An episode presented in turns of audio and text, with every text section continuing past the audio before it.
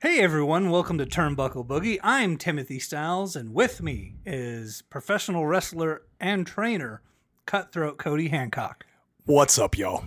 Did you say y'all? Yeah. Oh my God. Because then I don't have to be gender specific, just y'all. It covers everybody. What's wrong with... Uh, that's a whole nother political debate, isn't Don't have it? to open that can of worms. My pronouns today will be they and them. Perfect. It works out. So, so uh, anyway, sorry, I'm I'm setting levels as we're talking.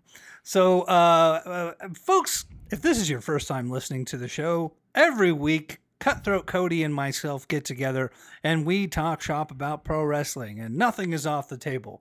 By God, uh, we will talk about Ric Flair tying balloons to his wiener or triple springboard moonsaults.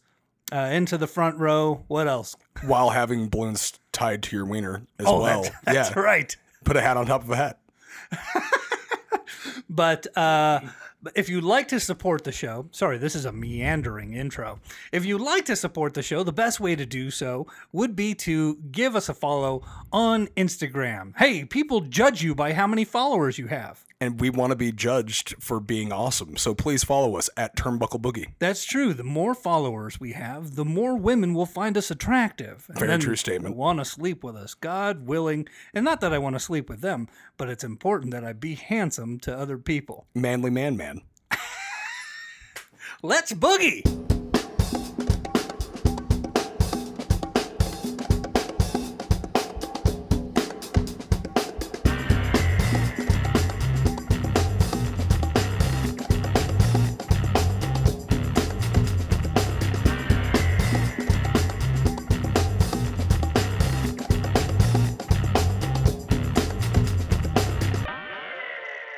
Anyway. Oh, shit. I really didn't get settled. Yeah, well, we're settling in as we're talking, mm. easing into the conversation, getting comfy. Oh, please. Now you're making it sound erotic. Well, there's candles lit. That's a good point. So, hey, I wanted to start this episode by bringing up something. Now, uh, last week, the episode entitled Kevin Nash was recorded one week in advance. Uh, the reason for that was uh, we normally record on Friday nights, and uh, it's just a good night for us. Yeah, it works out. But as COVID restrictions have lifted, you are starting to get more work. Oh, yeah. And you told me, hey, I can't uh, record, so we got to do two in a row. I can't record the, on this coming Friday night. I got a big show. And... Uh, And I said, oh, okay, well, then we, we did the two. And you said, hey, uh, please come out to this show. Now, you never asked me to come to shows, so I knew this guy's winning a title of some sort. Yeah. I didn't say that to you. Cause and I didn't, I, didn't, I didn't tell you either. Right. I don't want you breaking kayfabe, brother, brother, brother, brother. Not at all. Right. Not in this household. Sure enough. It just shows what kind of a no-good, smart-ass fan I am. Boy, I was right as hell. I showed up. And I was like, when's this guy going to win this tag team championship? Sure enough, uh, Cutthroat Cody Hancock and Jacob Austin Young, uh, better known as Death Proof here in Las Vegas, won the F S W Tag Team Championships. Yes, we did. Against R and B Real Money Brothers, formerly known as the Bonus Boys, formerly known as the U, Sugar Brown, or Sugar Brown and Big Money Clutch. And we had a two out of three falls match that... I am still feeling oh, yeah. today. Oh, yeah, that's right. Yeah, I should bring this up on the air. I was only going to briefly talk about this, but at a certain point, something happened, and uh, you got hard-weighed, brother. Oh, yes. And for the people who... I learned uh, recently that there are people who don't watch wrestling on a regular basis, but listen to the show because they find us hysterical. so I'm like, so when I say something like hard-weigh...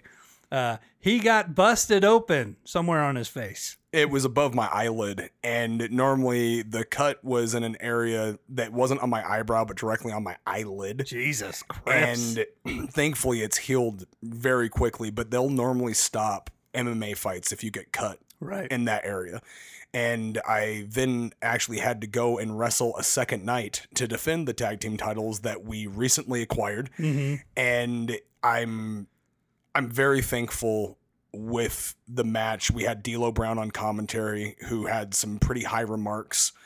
Uh, there was a seminar that weekend that I actually helped E C three uh, coordinate and run. And he was absolutely an amazing guy.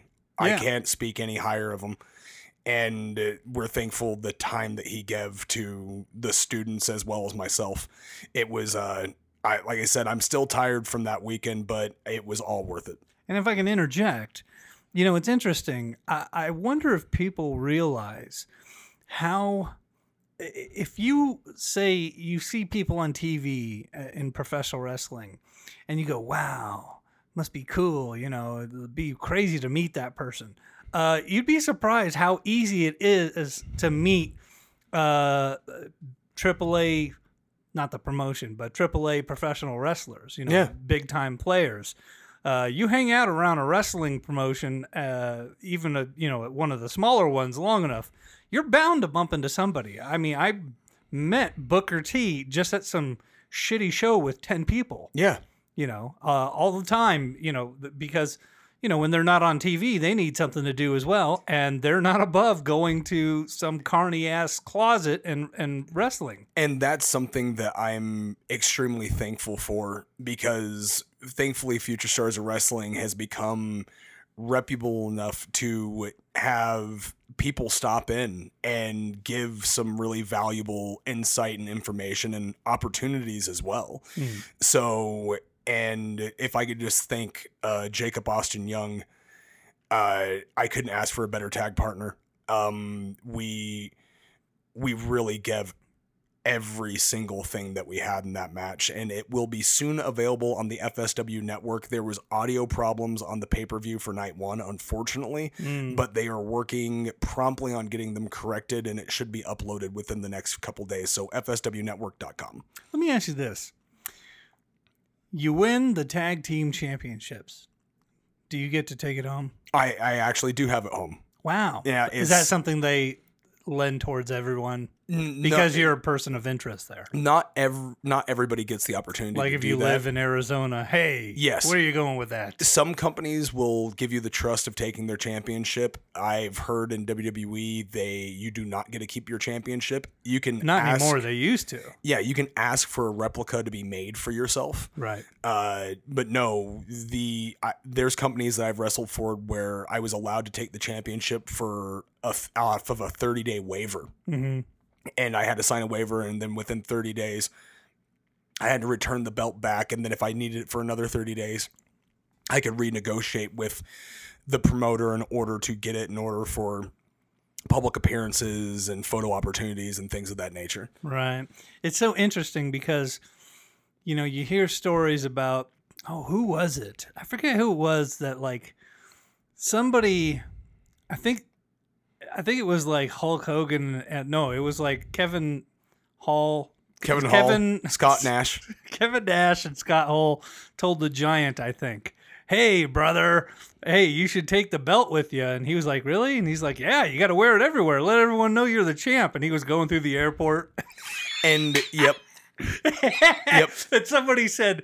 I forget who it was. Somebody saw him and said, take that fucking thing off. You look ridiculous. And that's, I remember there was a picture of, I believe, Seth Rollins walking around an airport with the Money in the Bank briefcase. Well, that's, for some reason, they have to take that thing with them everywhere. And I think that it would be harder to put a briefcase in your bag. I mean, I could imagine. Well, no, what they do, what uh, from every wrestler I've ever heard of who's had that Money in the Bank briefcase, they put their gear in it. Yep.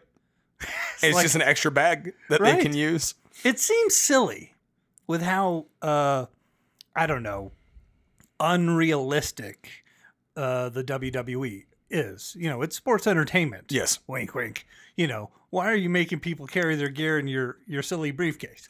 And who knows on that one. And as far as like the championship is concerned, I, if I know that I'm going to be going to a show, mm-hmm. like I'm going to have the title out and available, because mm-hmm. if somebody sees me and I'm like, oh, you're Cutthroat Cody, one half of the F S W Tag Team Champions, can I have a picture with you? Right. Whereas if I'm just walking around in street clothes, they might not recognize me. And, but I'm not going to be, I will take it with me to certain places like my gym. I'll take it to Sin City Iron and I'll take a picture with my friend Levi, who helped me with bodybuilding. Right. I'll take a picture with, there's a gentleman named Mikey P, who is one of the ad representatives for Rain Energy Drink. He'll come to the school and I'll bring the belt with me to take a picture with him. If I know that I have to go somewhere, mm-hmm. I'm not going to walk around with it on my shoulder in the parking lot of a fucking Wendy's. Why wouldn't you just wear it around your waist to hold your pants up, brother? Well, I... Because I typically buy pants that are well-fitting to where I don't have to worry about necessarily wearing a belt. Belt is an accessory. Well, this is interesting... Uh, uh... I don't think they make pants with big enough belt loops to accommodate a championship title. Bro, I would get like suspenders and tie them off on the belt and the pants. I would do something. Because th- uh, this is actually an interesting topic. Championship belt etiquette. What's right and what's wrong? Uh, so I got to tell you, you know, champions, they never take the belt out. You know, it's not like, you know... They're, they're, it's almost like it's a burden. Oh, I got to carry around ten more pounds with me as I get on these flights. And it's like, boy, it's a shame that he, you feel that way. Meanwhile, if you recall, um, Enzo Amore. Oh, yeah. Whatever your opinion is of him, uh, I'm I was pro Enzo Amore. Yeah. This motherfucker wore that shit all the time. Yeah. I mean, in every Instagram video, whatever. And I thought that he actually brought legitimacy to it by really showcasing what a no good, because he was a heel at the yeah. time, what a no good piece of shit he was by rocking this belt. Uh, the same thing could be said about Bad Bunny. I mean, he was on S N L holding it yes. the entire time, you know? And I think that it depends on who you are as a person as well. Well, yeah, if you're, I don't know, a sheepish kind of character, it yes. makes no sense. But if you are a Ric Flair-esque type of character. Yes. You know what I mean? Ric, Ric Flair's throwing, you know, taking off Rolexes and just fucking throwing them. Yeah. Why wouldn't that guy just be wearing the belt underneath his underneath, underneath his the three-piece? Yeah. Yeah. And for me, I think that one of my biggest fears and concerns is just because I've known people that have had their cars broken into and they've had their gear stolen. Mm-hmm. It's happened to friends of mine.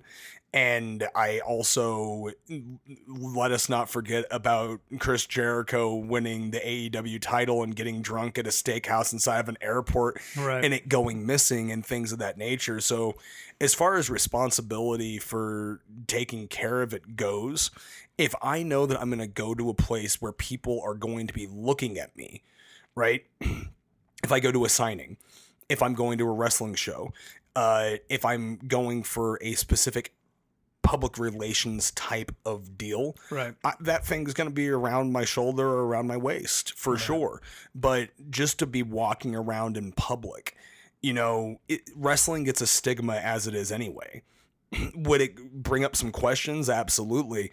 But sometimes I don't necessarily want to engage in conversations with people in general. I kind of want to just be left alone. Sure, of course. So I think that, because me and Jay have actually talked about this too, and it's like we need to, I will eventually bring the belt over with me to, I was actually coincidentally going to bring it today, but I had to bring my bag back inside from the gym. Mm-hmm. And I will take a picture with the people that are very important to me, and I will post them on social media. Oh.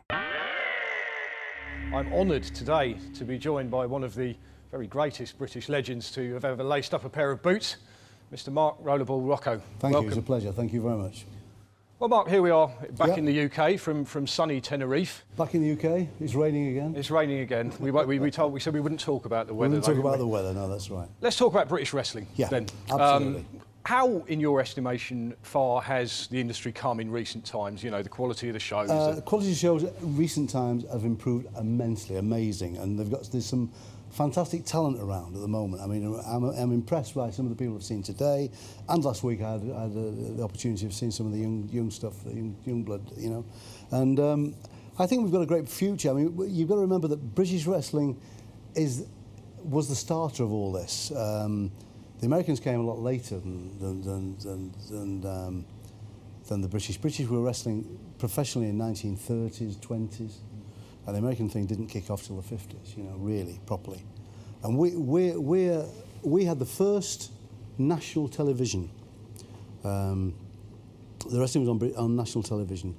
And the American shows, the American wrestling shows, were, were, were local shows, you know, just, just small local shows, filmed in, in the local, local uh, high school or some gymnasium somewhere, you know. And they were in awe of us, you know. We, we had this massive national T V with fantastic stars, you know, and, and, and great wrestling characters. And we, we, had the, we had the upper hand by a long way. American followed, our, followed us. And followed our styles and followed everything else. It wasn't the Americans that put it, the television, wrestling television, on the map. No. It was us. Unfortunately, we let it drift away. And we let it drift away because um, the promoters in America were very uh, interested in re re reinvesting the profits they made into the business, which in, in England, in the, in the golden mm. years, the promoters were a group of different people. Mm. And they took the money and ran with it. And they, you know, bought islands off, off the shore and right. did this and did that. They all had Rolls Royce and Bentleys and all the rest of it.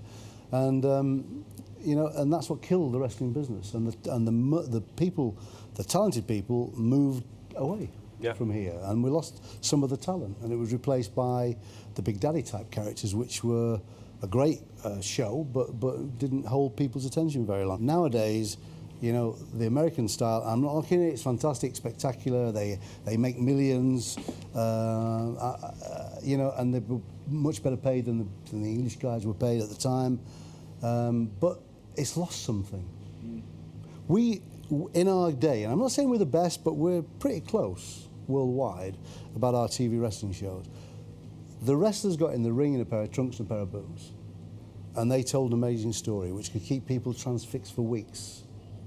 The Americans now, on the other hand, they get in the ring with a microphone, they speak for twenty minutes on the microphone, then they all run about, slap each other, and all run up and down. Right. There's no story, there's no, there's no, they don't care if he wins or he loses, he, I mean, in our day, people used to cry on the ringside if their, if their hero got beaten, mm. you know, or the bad guy took a liberty with them, or whatever. They were so involved, they understood it. Now, I'm, I've been in the wrestling business since I was twelve years old. You know, my dad was a wrestler. My family, fifth generation. I've got two sons that are boxers, you know. Yeah. All of this, I understand all of this stuff. And I watch the American stuff, and I don't know what they're trying to achieve mm. and what they're doing. Good news. I don't need a picture. But for the Turnbuckle Boogie page, brother. Oh, I guess. And I didn't say the other B word. What? Don't say it. Russo. Oh, I see. Yeah, yeah, yeah, yeah. Brother's I, okay here.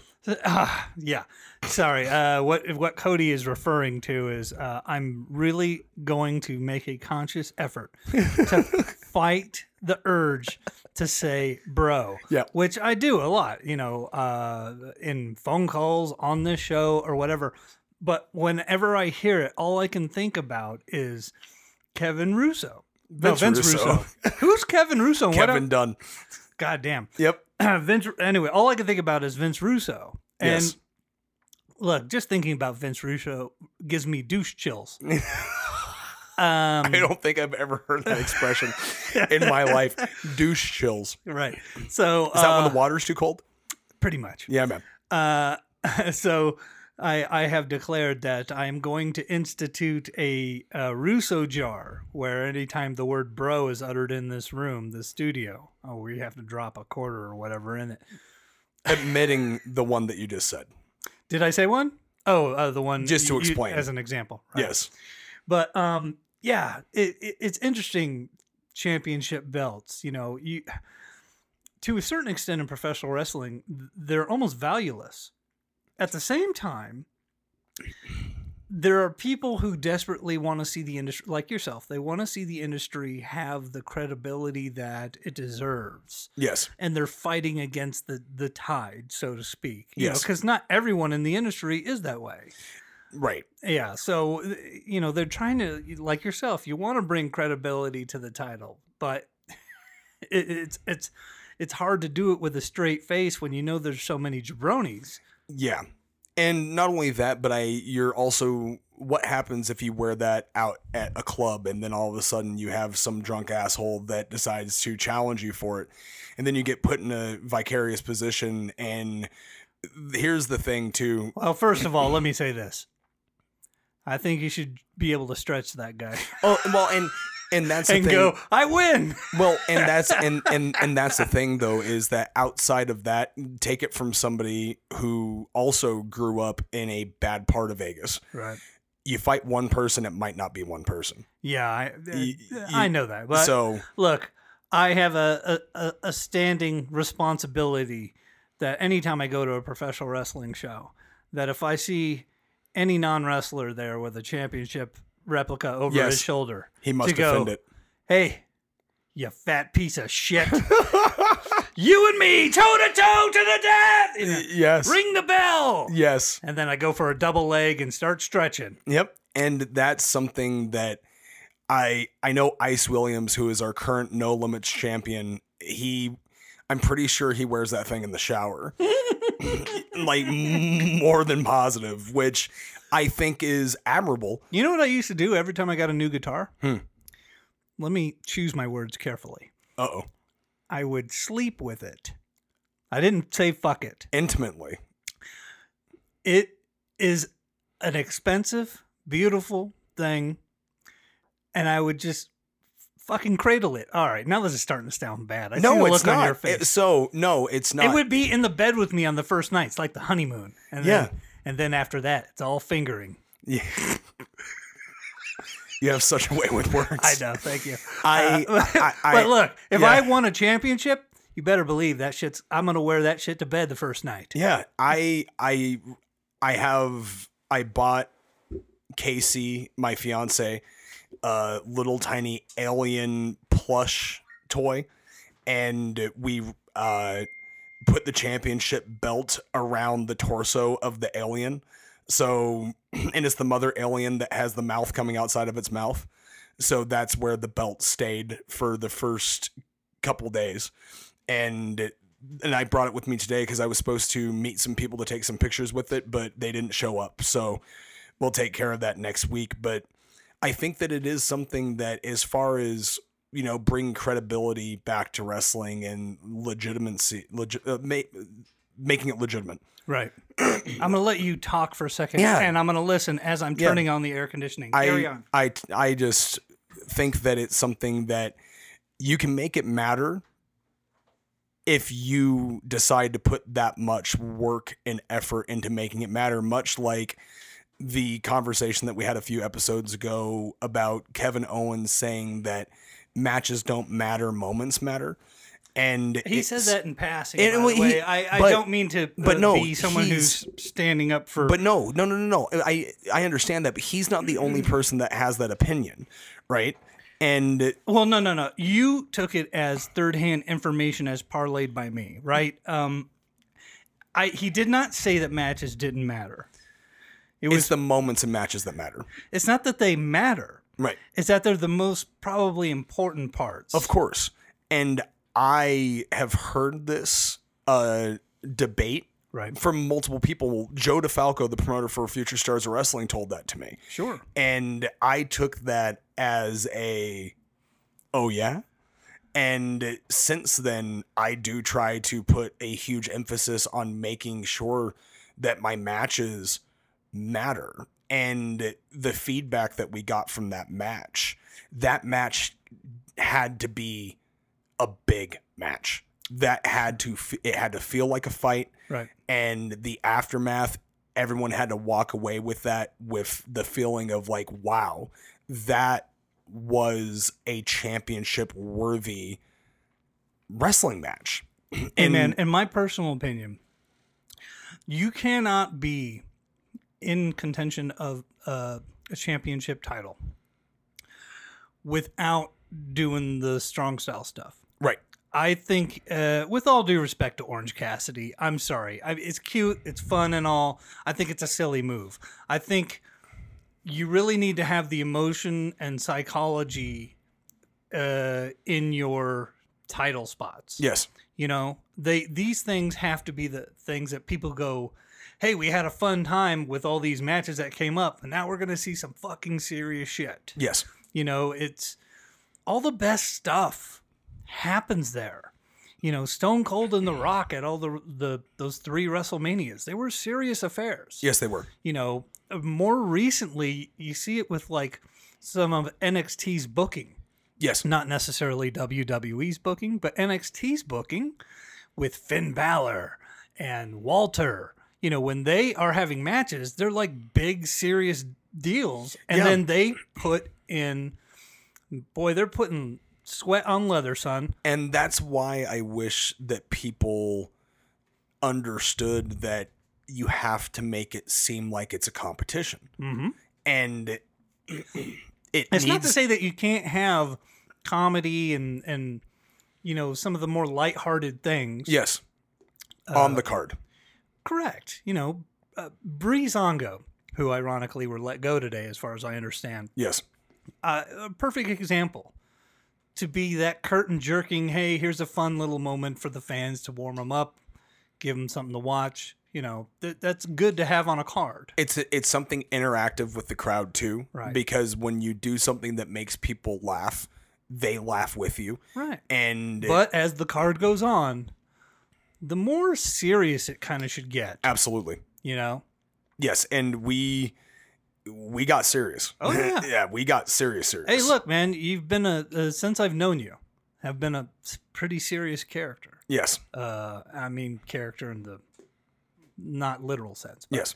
You know, um, it's important. I'm going to pitch the conversation a little bit uh, concerning the championship title talk here.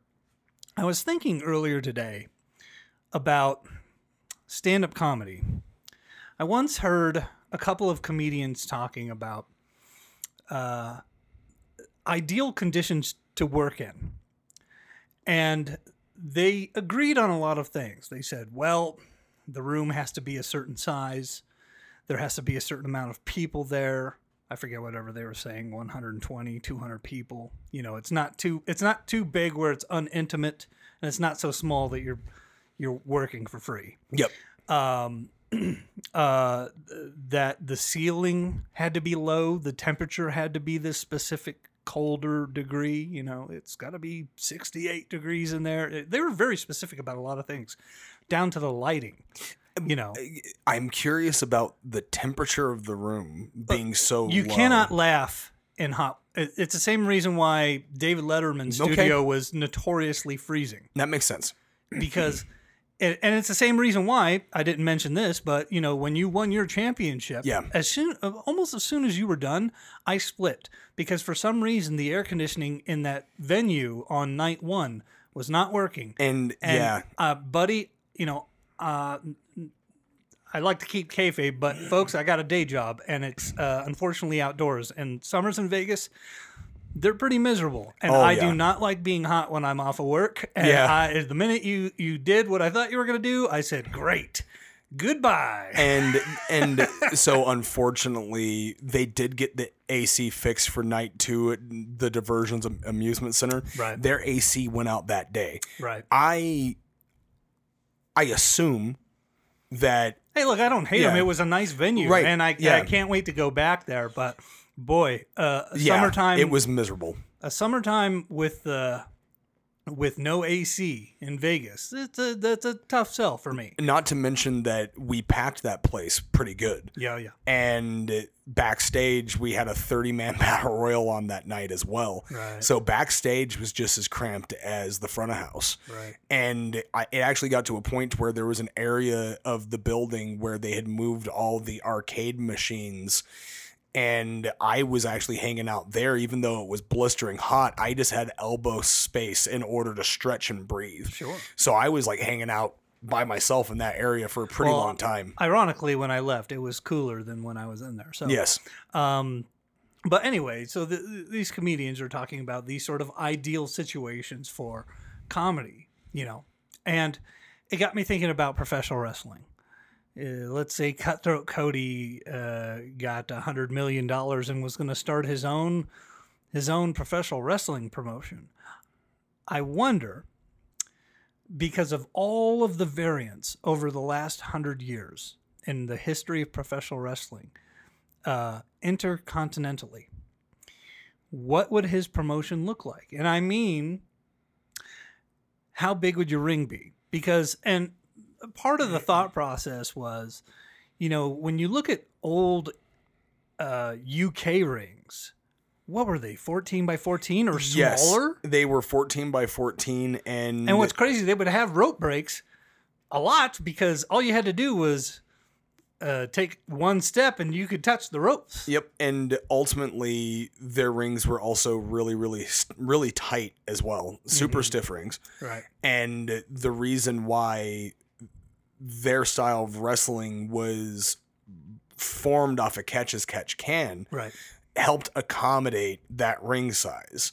So for me, if we're talking about ring size, because you have the fourteen footers in the U K, um, then you have the eighteens. And W C W, then W W E, may, I might be the only one I W W E know. W W E is higher than that. I believe that W W E is twenty by twenty now. That's what I was going to say. And yes, they are. They, they've been twenty by twenty forever. I think that the dimensions of New Japan's rings possibly might even be twenty-two by twenty-two. Mm, it may, it's either twenty by twenty, but they got big rings. Right. For me, ideally. Well, let if, me let me say before, because yeah. I don't want to limit it to just that.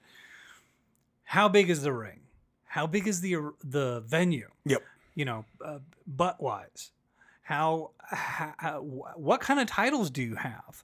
Are they ge- geographically centric or are they weight class centric? Yeah. Um, uh, what sort of style do you do you impose on the people that you book? Yeah. You know what I mean? Like, are you going for a strong style or a King's Road, or do you want it just to be American anything goes baloney? You know what I mean? Because there are all these variants that can make up what a professional wrestling promotion ultimately is. What's ideal from the point of view of a wrestler? So for me, I'll I'll give you a couple oh, rundowns. And ropes. I didn't even mention ropes. Yep. I'll give you a couple rundowns. Sure. So I, I love eighteen by eighteen. Yeah. Uh, the reason I love eighteen by eighteen is because you can get across from buckle to buckle and from uh, rope to rope. Three steps, within, four steps? With about two to three steps. Right. And anything over that, when you have to add an extra step, there's a hiccup in your movement. Th- there could be until you get acclimated to doing that. There's a, you'll hear a lot of stories, and I'm not going to name names, but I have heard stories from multiple people that when they get the opportunity to do tryouts in W W E, yeah, they oftentimes trip themselves while they're running the ropes. Yeah. And I have wrestled in twenty by twenty rings. Oh, and you do have to add a little bit of a gallop. Right. Before you hit the rope, which is almost a stutter step. Right. And you never want to stutter step. So yeah, I. You don't want to look like you got happy feet out there. Yeah. You really look out of place. Like, yes, this guy doesn't know his way around a ring. Exactly. Hello, Turnbuckle Boogies. This is James Mattern. I am uh, talking to you from Washington Square Park right around midnight. Shit's getting wild. The biggest work and all of works is going on. There's some chess games. There's some hustles. There's, it's wild. If it ain't white, it ain't right. I hope you guys are getting all this. I'll tell you guys, I just heard a lovely podcast interview with Drew McIntyre. It's inspiring. This whole generation of wrestling, everyone has the same story. I was the biggest wrestling fan ever, and it's the dream come true. It's a whole roster, three hundred eighty-seven people who all can get cut at any goddamn time, who are the biggest wrestling fans of all time. Makes me, I'm happy for them, but I kind of miss twenty, thirty years ago when when people get asked, how'd you get into wrestling? And it wasn't, I'm the biggest fan ever. It was, well, you know, I was a top recruit in football. I blew out my knee my sophomore year. I worked myself back, played in Canada two years, got cut by the Bengals and the Dolphins in the preseason. Said, fuck, I'll play in Canada. I don't know what the fucking Argonaut is, though. And then some guy came up to me and I was bouncing at a titty bar in Toronto. I was like, hey, have you, you want to be a wrestler? You could be the next Baron Von Raschke. And you know what I said? Who the fuck is Baron Von Raschke? And as you know, I'm now the champion of Mid-South Wrestling. I kind of miss that. I miss the old days of that shit, Turnbuckle Boogies. Let's bring back more fucked up football players who don't like wrestling, huh? I'll see you guys later. I think there's a rally breaking. So I prefer eighteen by eighteen. I've worked in some sixteen by sixteens. I don't think I've ever been in a fourteen by fourteen, but I've I done... mean, Like, so the namesake of today's episode is Mike Rollerball Rocco. Mark. Mark, sorry. Yes. Boy, I'm having real problems with names. Folks, I'm not kidding about the summer times in Vegas. They brain really fried. do melt your brain. That's okay. Um, and you can kind of tell if you've been listening to the show for months. You just slowly start. I slowly, not even slowly, because the summers here just all of a sudden they happen, and you're just like, uh. Yeah, no, it it smacks you out of nowhere. Right. So Mark Rollerball Rocco. I, you know, uh, generally when we name and we we call each other and go, hey, what should this week's episode be named? And you said Mark Rollerball Rocco. I said, okay.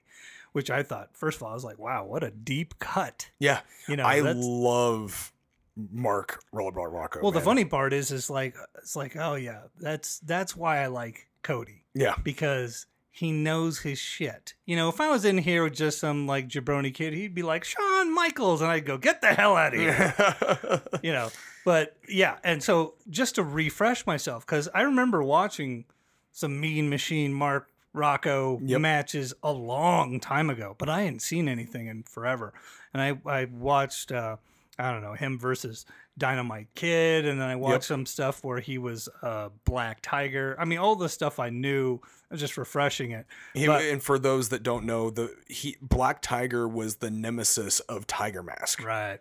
So. Yeah.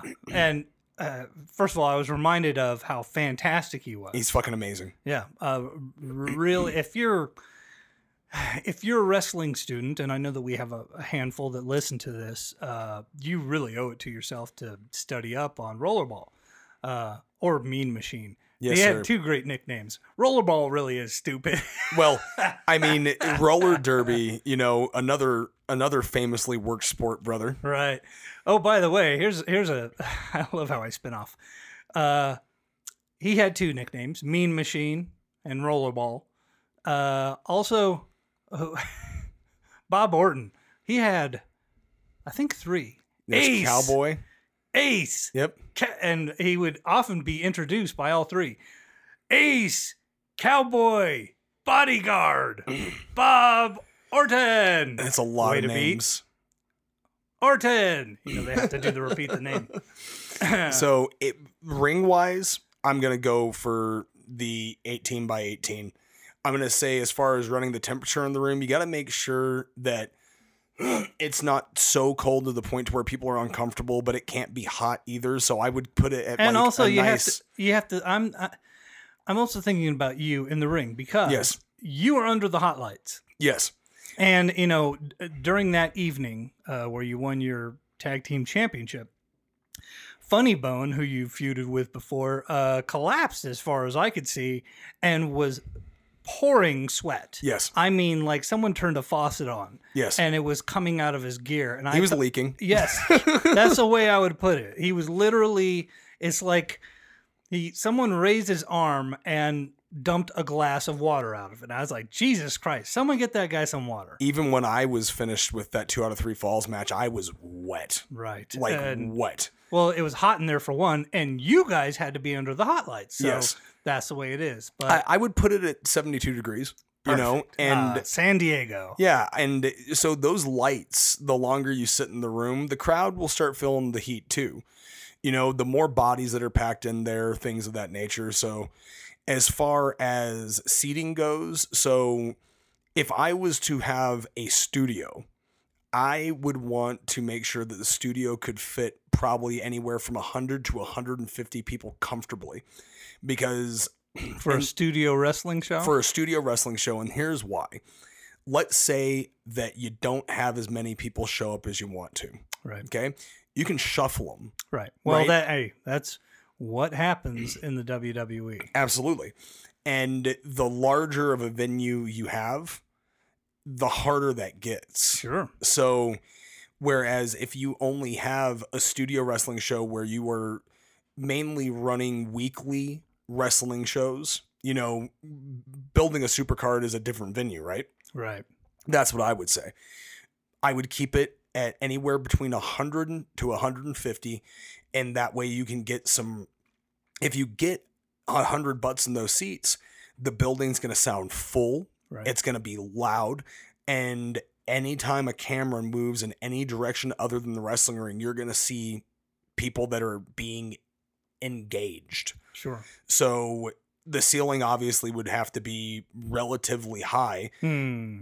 due to the fact is, is that suplexes, moves off the top rope, dives, things of that I've nature. I've seen one too many videos of people doing stupid shit off the top rope and going into the ceiling fan. I, oh man, I, I, I watched disco balls. Yep. Uh, you name it. Those, those, uh, office style tiles that going right through the, those. Yep. I, I, I recently saw a match happen live, and I'm not going to say where it was, but it was, this kid attempted to do a moonsault off the top rope, realized that he didn't have clearance, went to the second rope, still didn't have clearance, and then did and, it anyway. And then killed himself. Yeah, it, damn near. And when you're doing dive spots, it's the wrestler's responsibility to catch you, dipshit, not the fans. Bro, so, oh, Jesus Christ. Yeah, man. So that was, uh, wrestling died for me that day. Uh, but when we're also talking about championships, so... if I was to open a company, my first goal would not to be do anything regional. It would to be weight classes. It would be division based. Now, let's say we started picking up some steam and then all of a sudden we can start taking something on the road. That's when I would introduce a regional championship.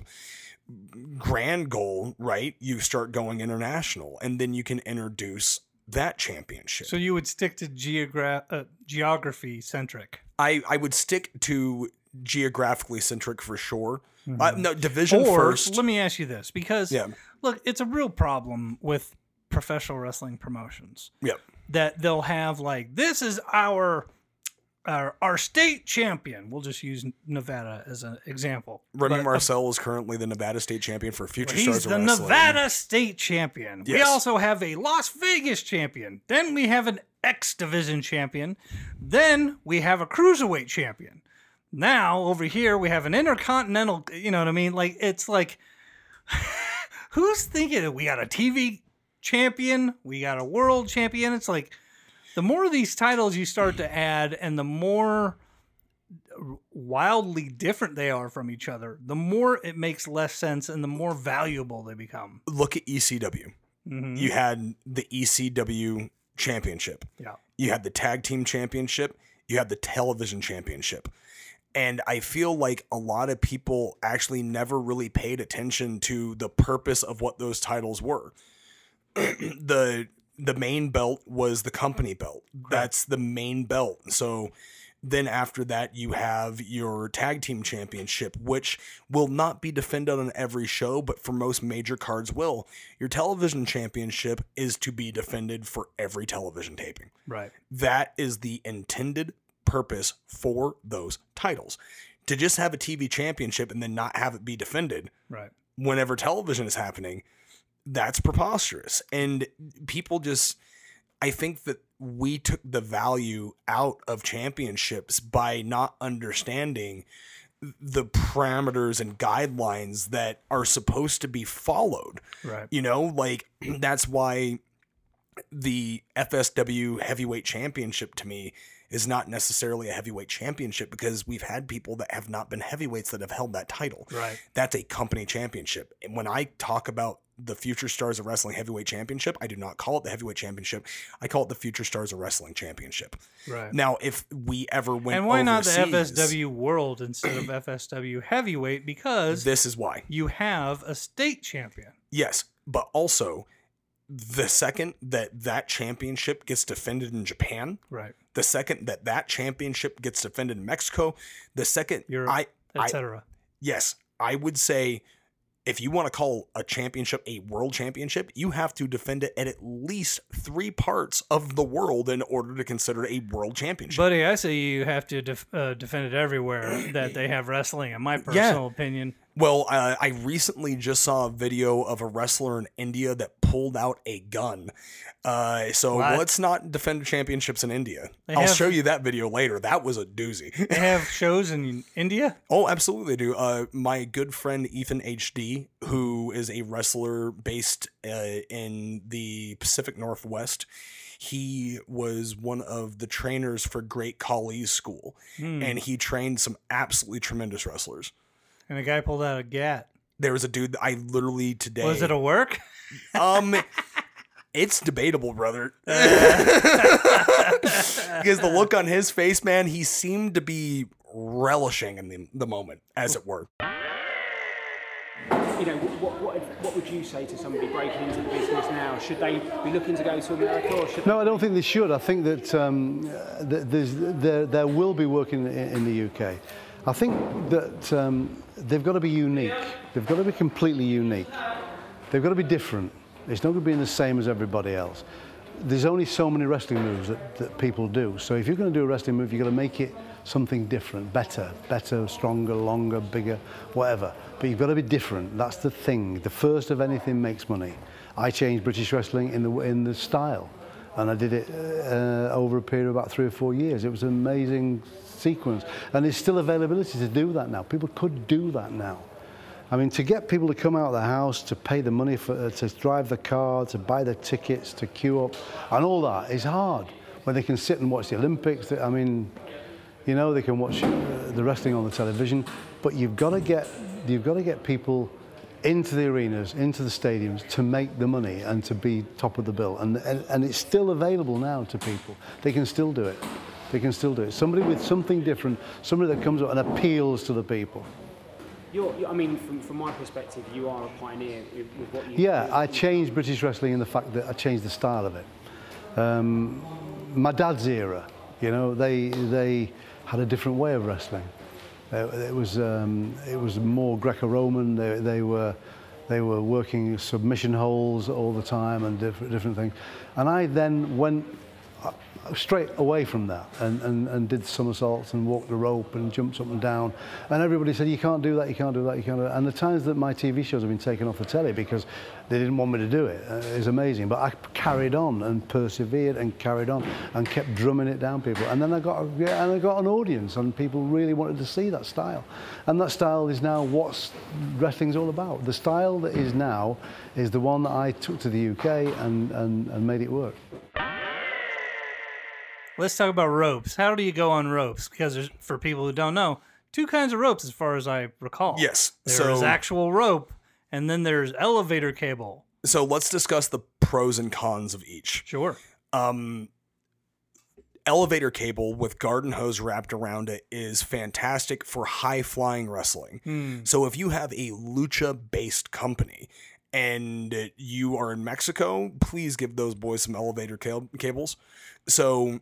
that's the pro. The con to those is that they're hard, and when you hit them, they hurt. Right. So here's the pro to rope rope is that rope is far more forgiving than cable.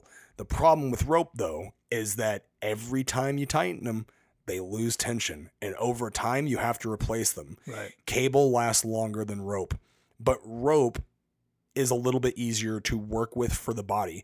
I prefer rope to cable because I don't do flippy stuff. Right. But there's flippy boys that prefer to have flippy boy ropes, and those are cables. I, for my company, when we're talking about what style of company, I would not stick to one style. Yeah. I would have a blend of different styles, so I would use rope, but I would just make sure that I would be replacing my ropes and properly caring for my ropes. Right. And for those that are in the professional wrestling landscape, you can leave cables tightened overnight. You can't do that with ropes. It the tension gets lost. Same thing with and, guitar strings. There you go. So it's and that's kind of common sense when it comes to that. But if you are in a situation you have to slack ropes, you don't necessarily have to slack cables. Right. So here's something. And I brought up uh, Mark Rocco earlier. Yes, sir. Uh, watching a lot of stuff from him uh, this past week in preparation for this episode, really. And, of course, I'm quickly reminded of all the stuff in, in, in Europe that he did uh, have, you know, the world of sports, you know, rules. Yes. What's your zany? Uh, yeah. And, you know... it's interesting because, you know, I have my thoughts on what sort of promotion I would attempt to do. I'm not going to bring it up now because I'm just some nobody who gives a shit. But well, I, I give a shit. No, I, I don't know. Who cares? The point is, is I would, if, I think if I had the opportunity, I would do the high risk, high reward, something completely different uh, attempt at a pro wrestling promotion to stand out amongst, because there's a plethora of promotions right now. There's pro wrestling every night of the week. Yes. Um, Even in town right now. There's a show happening right now as we're talking. Yeah. I mean, it's crazy. At the triple A, single A, double A level. Yep. There's wrestling every night of the week if you really are into it. Yep. Um, but they all generally are Americanized style pro wrestling. You know, one of the great things about Ring of Honor when it first started, it was an anomaly. Gabe Sapolsky's attempt at bringing Japanese-style pro wrestling to America with Americans in it um, really stuck out like a sore thumb. Yes. And it's, uh, at least by me, but I'm willing to bet a lot of other people, is remembered quite fondly. The Code of Honor was something that I know that they moved away from. Which and, is a shame. And I, I agree with that, but I think that... It's not just the Code of Honor. They basically abandoned a whole series of things, and they just became another pro wrestling promotion. Right. And then at that point, how do you stand out? Exactly. Yes. Because before they did stand out, I and and maybe they thought, hey, all these restrictions are holding us back because we can't book this particular talent because he doesn't really know how to do this Kings Road style shit. Right. And but he's super popular, so let's lighten up on certain rules to bring someone in to, you know what I mean? And well, that's to, indicative of the entire industry, right? Like in, in, as a whole, you know, like closed fist punches are supposed to be illegal, but right. man, they are flying. And I even yeah, kicking with the point of the boot. I mean, this yeah. is going to be my line of questioning for you. There's so many different rules. You know, I remember the old N W A rules, and they were pretty much typically the professional wrestling rules for throughout our entire childhood. No martial arts strikes. Yeah. That no, was my favorite N W A yeah, rule. Yeah, no martial arts strikes. Karate is illegal. No uh, closed fist punches. No kicking with the point of the boot. No eye gouging, face raking, you know, all these sort of... Eventually they implemented no throwing over the top rope. Yeah, that was a thing. No, which it, makes you, you battle can... royals far more spectacular. I don't think that was the rule during battle royals. Well, no, because that's the whole entire stipulation of the oh, battle yeah, royal. Yeah. Yeah, so, so w- when you a, omit that from regular, standard wrestling, yeah, it does make it special. Yeah, you're right about that. It's a good point. Yeah, but yeah, if you were caught by the referee uh, tossing someone out of the ring, it was an immediate disqualification. Yes, sir. You know, there was a lot of rules like this. And then meanwhile, over in Europe, they had a completely different set of rules. And the rules actually became... The, the zany rules of British pro wrestling came into play after World War Two, when a point in time where professional wrestling had achieved a level of popularity, but then it kind of started waning off. And then after the tragedy of what World War Two was, right. people didn't really have an interest in entertainment. They were kind of somber. Sure. And there was a gentleman who, the name of this gentleman, who I will pull up right now, is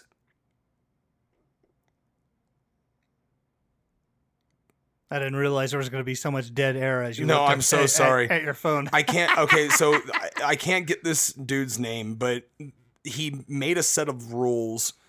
Uh, Admiral Lord Mountevans, who was a Arctic explorer and a naval officer who is also a wrestling fan, decided to create a committee to come up with proper rules to govern wrestling, including weight divisions.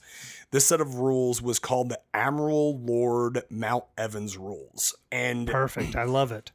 What the rules basically did was bring legitimacy back to professional wrestling in right. order for it to be taken seriously.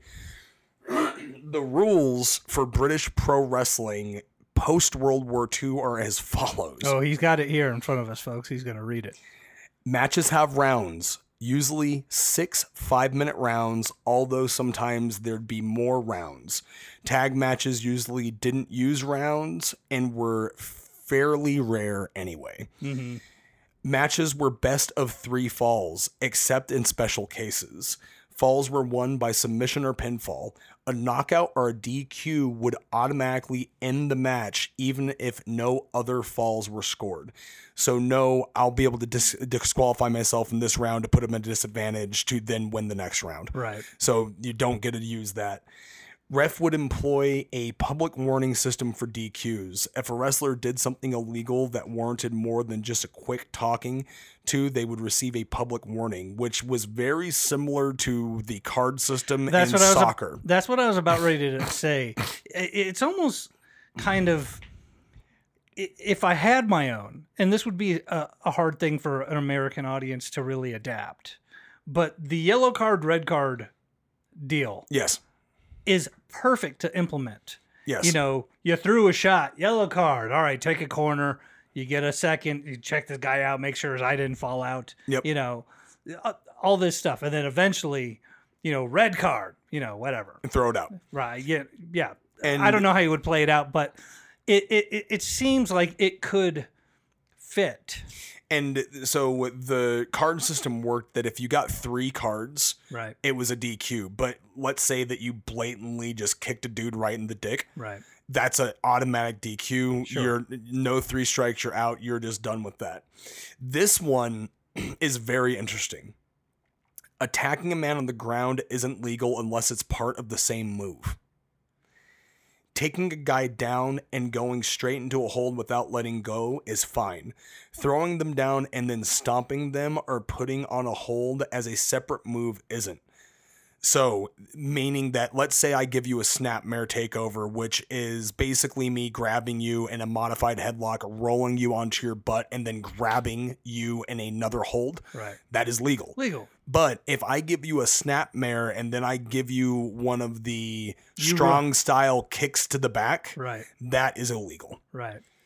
It seems to fly in the face of what I, you know, God bless him. He came up with a very original rule set, but it does fly in the face of what this is supposed to be.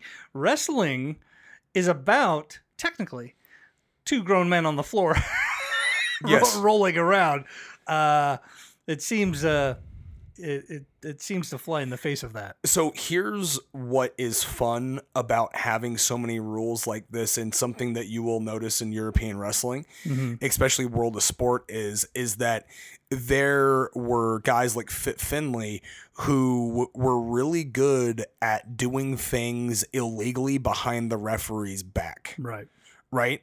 And then it would draw the ire of the babyface, who would then get mad and then blatantly punch Fit Finlay. And then all of a sudden the referee the ref, reprimands yeah. him. Right. So the disadvantage to storytelling in modern day professional wrestling, especially when you're looking at newer companies like A E W, where Lucha rules are entirely different. Like Lucha right. rules. There are no rules.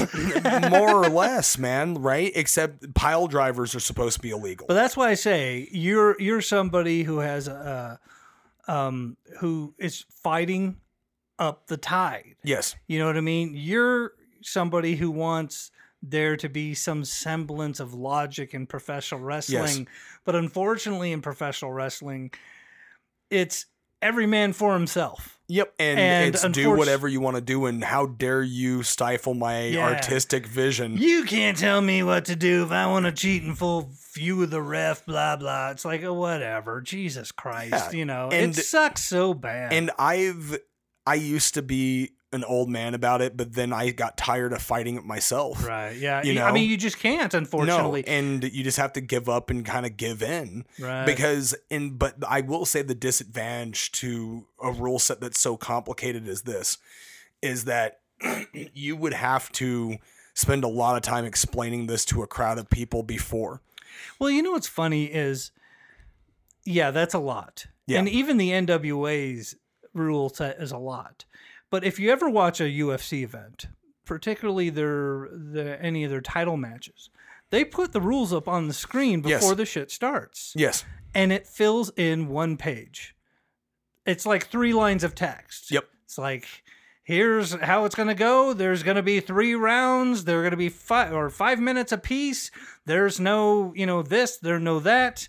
Now, there's smaller things that are obviously discouraged that are implemented because of, for health reasons, like you can't do a twelve to six elbow or whatever that elbow right. is. You know what I mean? Like stuff like that. They don't need to announce that. That's just for the the fighters to know. Right. But you can explain the, ba- you should, or at least you should. Yes. Be able to s- explain the basics of the rules of your sport in, uh, a brief paragraph. And quite yes. honestly, it would be more inviting for complete strangers of the industry to get into if they fully understood it. And there's still, uh, not to debate what you were saying, because I do agree with you. Sure. But on the opposite end of the spectrum, what you run into is that oftentimes, like my fiance knew dick about professional wrestling to the point to where I know she, plenty of dicks in pro wrestling. Hey, how about it? So how about it? Douche. Uh, if you ever hear me say douche, that is uh, Joe DeFalco, like promoter of F S W. When he says like a really good one-liner, he ends it with douche. So it's a weird thing to exclaim. It's very New York. And oh, it is? Oh, absolutely. So I had to explain, like, she didn't understand that you had till five when you're on the ropes. Right. She didn't understand that you had till ten. Yeah, because you know why? Up. No one explains ge- the rules. No one explains the rules, and right. no one gets to five. Right. And it seems at this point they've been the the rules have been bent for decades and decades, generations and generations. That it's it's to a civilian, it makes no sense. You're beating somebody up, and he's got a hand on the ropes, and a guy in a striped shirt comes over and goes, "Hey, knock that off! One, two, three, four." You know. It, but meanwhile, while he's counting to to four, the guy's still beating the piss out of him. Yeah. It's like it, it it really is that. Are there no rules? Why, you know, no one respects this guy? You know. Yep. It, it, it's and strange. And I think that it's something that I think that my favorite rule set in the history of pro wrestling was the Ring of Honor pure title. It still is, quite honestly, because if you remember a little over a year ago, uh, I think it was during the beginning of COVID. Yeah.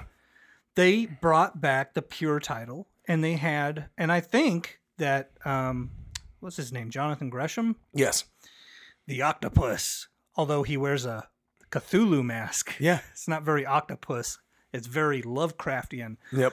Um, uh, he he's the currently, or at least last I checked, was the pure title holder. Yes, sir. I could be wrong about that. Um, but this tournament that they had, the rule set is fantastic. Yes. And it might be one of my favorite things ever produced in pro wrestling, because the promos were treated as sort of realistic. Yep. They were still entertaining. It just wasn't over the top. Listen, brother, when I tell you, brother, brother, brother, brother. When the mega powers explode and they run over me in the lawn with the elephants. Yeah. Yeah. It was just, you know, like uh, Dalton Castle is a, a pretty flamboyant character. Yes, sir. He's also a legit shooter. He was a college wrestler and a yep. very good one, as I understand. And, you know, his his promo was like, yeah, I'm silly and I do fun things and I'm extravagant, but I'm fucking dangerous. And I'm going to hurt you. Yeah. And yep. it was like, this is fantastic. This is what, ironically, what pro wrestling kind of should be. And then there was a series, the, I'll let you explain the, the pure championship rules. It's a shame that, though, they are separate from the rest of the promotion. Yes. In the same way that G C W's Bloodsport is separate from everything that pro that promotion does. Yes. Because they're the two most realistic versions of what professional wrestling could be. Now, you can make an argument for, well, it's a little boring. But you know what? I think if you took those rules and you put them in, say, New Japan, you would have the mecca of pro wrestling, in my personal opinion. Yeah. You know? And so the Ring of Honor pure title, I might be a little foggy, but I know that it's very similar to the European uh, rules as far as the card system goes, because you only get three rope breaks. I do know. Not uh, this is a very important. No I don't closed want you to. Fists I don't legal. want you to breeze over that last thing right. you said. You only get three rope ba- breaks. Breaks. Yes. Every match, just keep a tally in your head with every match. I'm talking to the people here. With every match that you watch, count how many times someone goes to the ropes. It's absolutely obnoxious. Yeah. Uh, to the you know it's. ridiculous how many times a ref breaks up uh, a hold um, to the point where it's like, do these people not know any more moves? Yeah. You know, or they're they're just doing the same things over and over. I back them into the corner, then I start punching them, and blah, blah, blah, and the yeah. ref has to step in. The and great th- thing about the three rope break rule is you're forced to kind of kick it in the middle of the ring and throw down. Yep. And then when you get desperate and go, I got to get the hell out, you can burn one of your... And they keep a tally on the screen of yeah. each person, which is great, like a real sport. And when you use your rope break, you lose a, one of the markers on the screen. And but the great thing is, for the for the commentators who are telling this story, it's so great for them to be able to par, uh, to tell the people the story of... This guy's out of rope breaks. What's he gonna do? Right. And then all of a sudden, I'm wrestling. I'm eighteen, and I'm wrestling him. I'm wrestling Rocco, and I'm wrestling all the best. How was Rocco? It was a white knuckle ride. When I say that you weren't your money, it was incredible. But what a machine! I mean, just from the here's a good story about him. I'm wrestling him somewhere. I'm probably nineteen. Uh, in fact, I know where it was. Oldham. In Manchester, and the dressing rooms were uh, on the second floor. You had to come down in an elevator to, to get to, to the entrance to go into the where the, the building was, where the ring was. Otherwise, you had to go all the other side of the building and walk down, walk through the fans. It wasn't they, they wanted you coming out in this certain way. Right.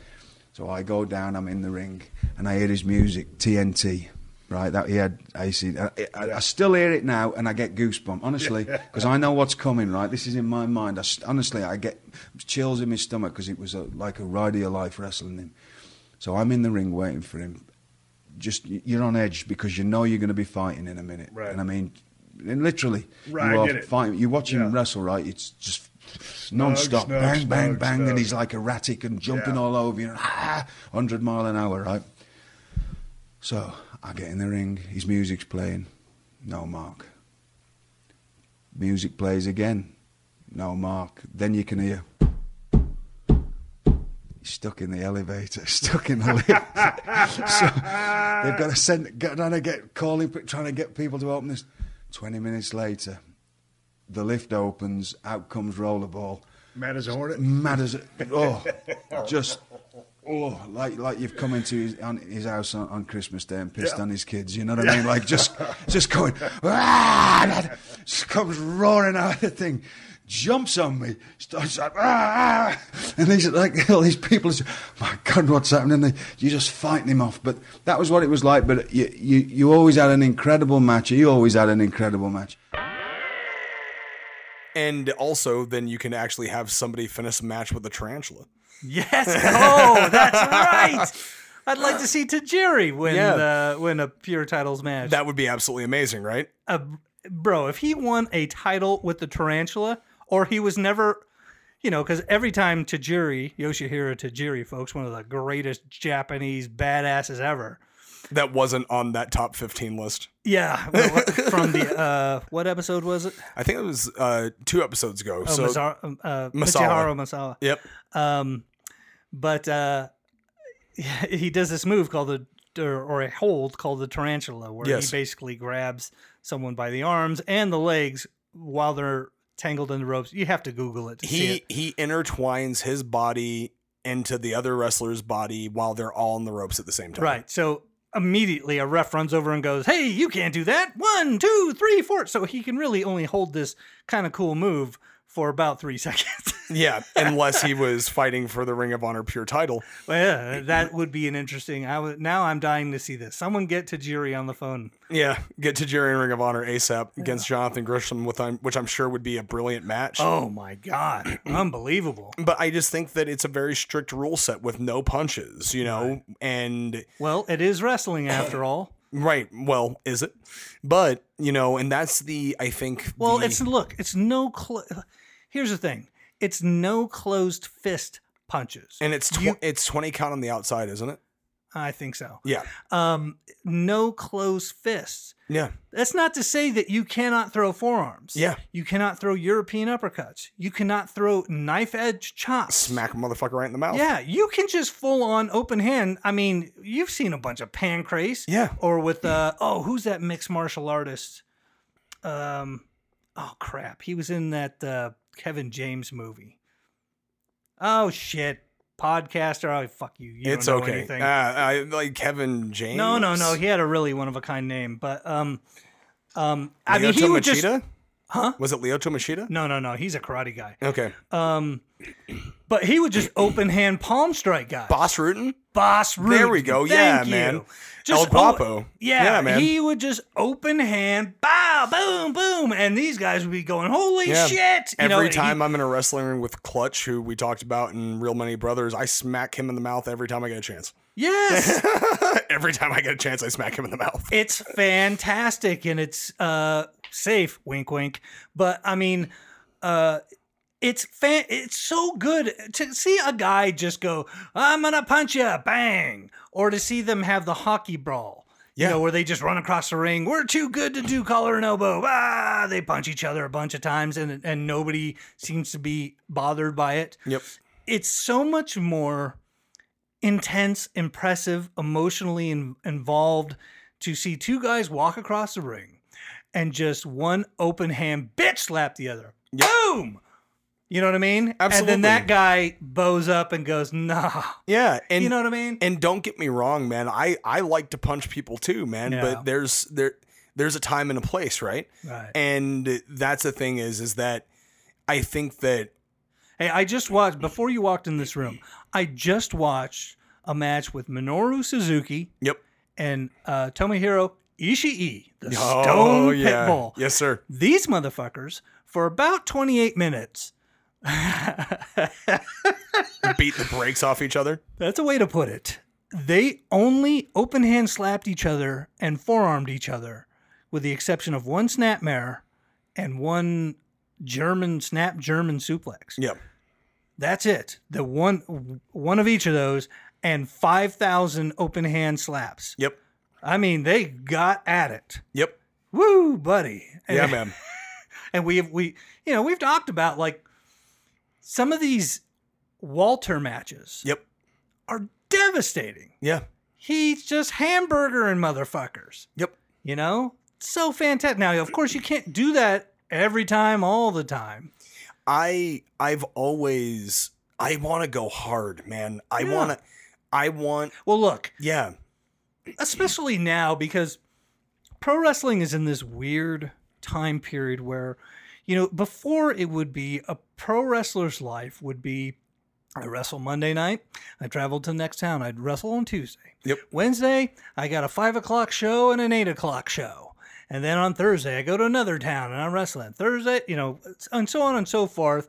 And I get one day off, Sunday, but I can't drive all the way back home. So I just stay in the hotel and, you know, go to Gold's Gym. That was their life. S- you know, six days a week, seven, eight times a week, they were fighting, you know? Now what is it?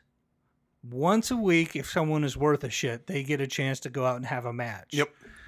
It's an interesting difference because you can go harder when that's how often you're you're You're you're getting at it. I would not be able to have that match that I had with R and B uh, every night. Seven nights a week. Yeah, right. There'd be you, no way. You can't.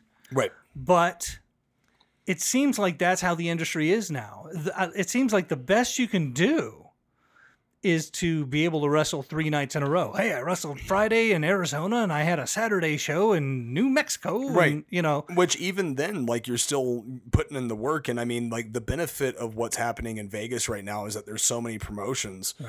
You know, like, after we get done with this, I'll pop my head into the show that's running tonight at the Super Beast training compound and just say hello. And right. I'll be working for him shortly, uh, coming up next month. And I don't want to spoil anything, but I'm going to be popping my head into places because I want to get as much work as I possibly can. Of course. You I know? mean, that's, and that's really the tough thing. There are more promotions than ever, but they want to make as much money as they can. So they don't want to run Monday night shows, and I don't blame them. Right. But you can't have ten promotions who all run shows on the exact same evenings. Yeah. Because who's benefiting? And Correct. These wrestlers, they can't make a living off of that shit. No. And they then they're put in the really precarious positions of having to pick and choose who they're, you know, quasi loyal to. When the truth is, they should really only be loyal to themselves, Correct. Their health, and their bank account. Absolutely, and that's the thing too, is that you're not going to be able to sell the same T-shirt to the same person. Correct. You know, so yeah, you can print some T-shirts and things like that, and we have a tremendous core base of fans in Vegas that do their best to attend absolutely every single show. I see the same people in the front rows all the time. Yeah, and they show up to different promotions as well, and I think that it's a really cool thing for the fans, but at the same time, you know, like, that's also money out of their pockets, right. You know, like, so sometimes... Hey, man, uh, I got to tell you, at this advanced age... Um, you know, I was a theater kid when I was in high school. Yeah. It was a good experience. And, uh, as time went on, I, I kind of got out of it just cause my life went in different directions or whatever. Um, uh, now I don't really enjoy a whole lot of television. It's nothing against television. I can't watch T V. I look, there's good shows out there.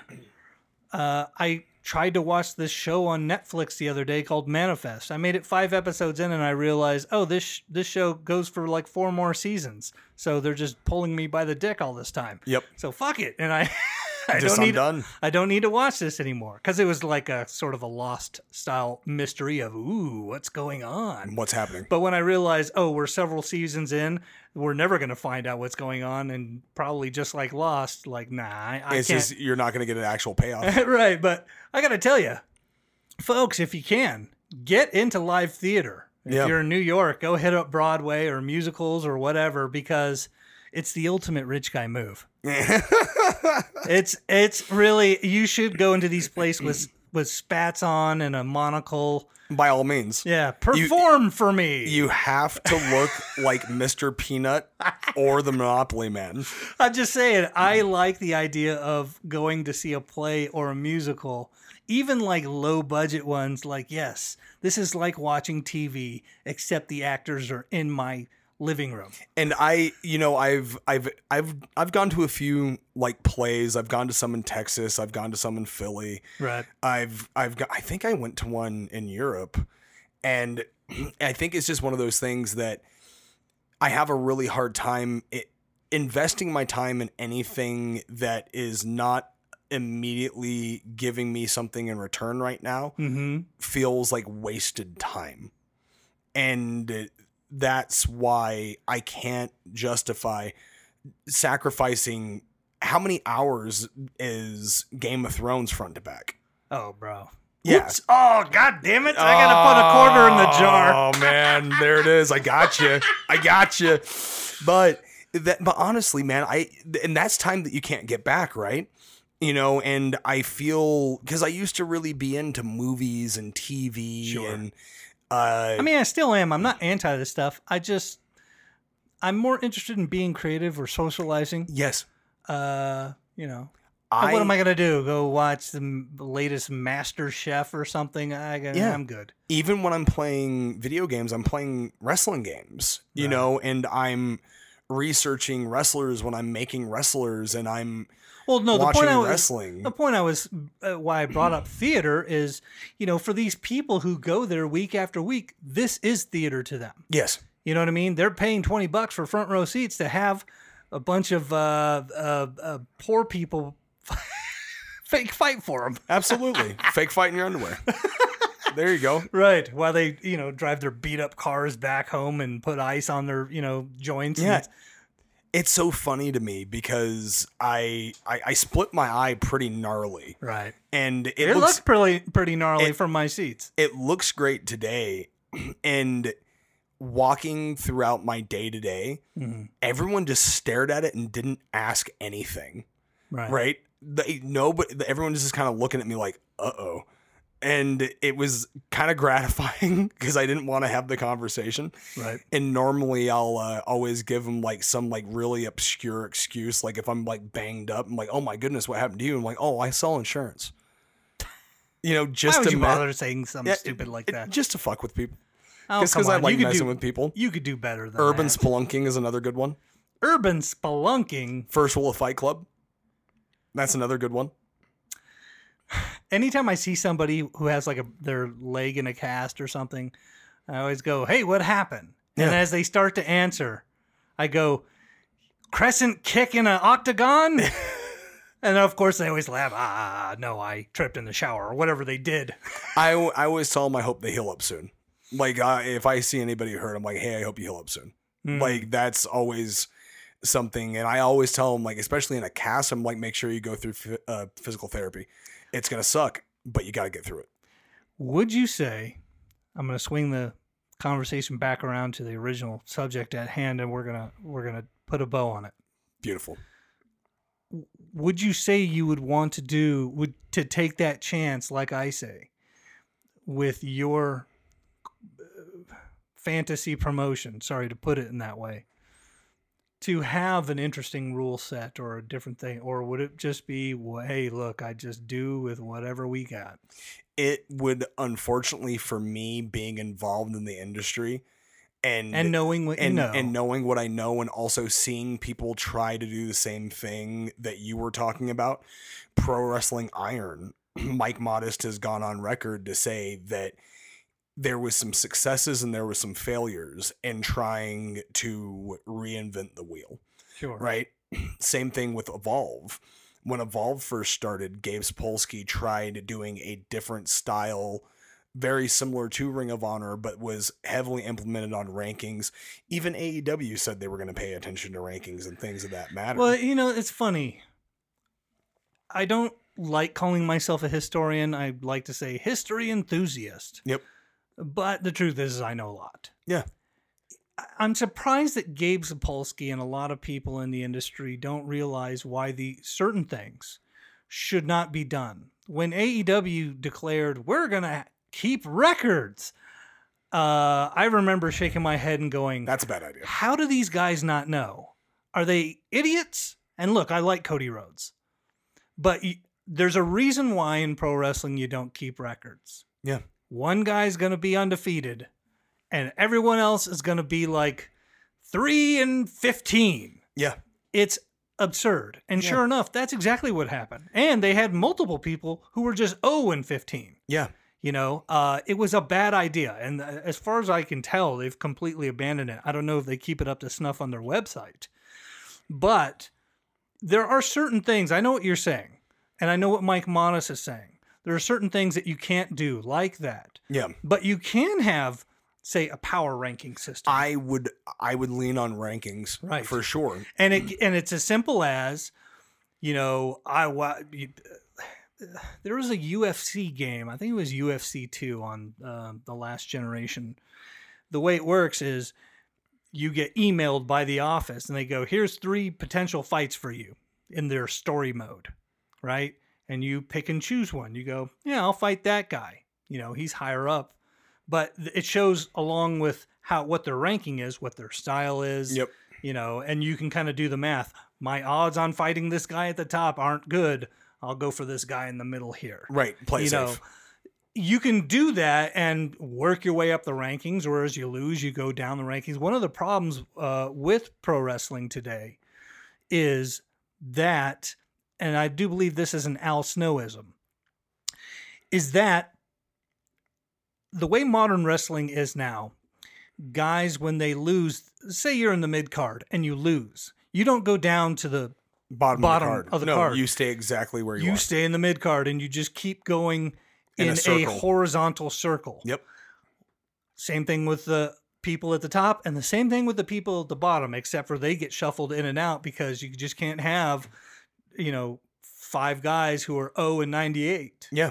So eventually they get shuffled out because they're they're the the welcome mats, unfortunately. But what the way wrestling should be, and he's really right about this, is it should be like a ranking system where you got guys who go running up, they're circling up, and they're circling down. Yes. And it's sort of fluctuating in that way instead and, of just spinning in a circle. Yeah. Stories I, can be made from that. Absolutely. You know, you can have that character who loses a bunch and then he gets that one. One miraculous win out of nowhere. And it's, that's a great story. Yeah. And it happens in all of sports. We're in Vegas. The Golden Knights just lost the other night. Um, the, the their season is completely over. Absolutely, I'm I'm crestfallen. Oh my goodness, crestfallen. But for people from Montreal, you know they it was a big deal. It was a big deal because, in all reality, they shouldn't have beat us, and they knew it. Yeah. So it was a big happening for them, and that's good. Yeah. These stories exist in sports. They can exist in pro wrestling as well. Um, we just have to make the effort to find them and implement them.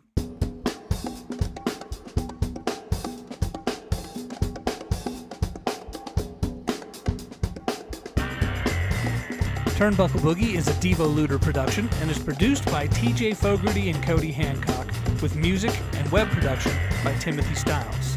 If you're interested in booking or information on Cutthroat Cody, please go to cutthroat cody dot com and follow us on Instagram at Turnbuckle Boogie. See you next Monday.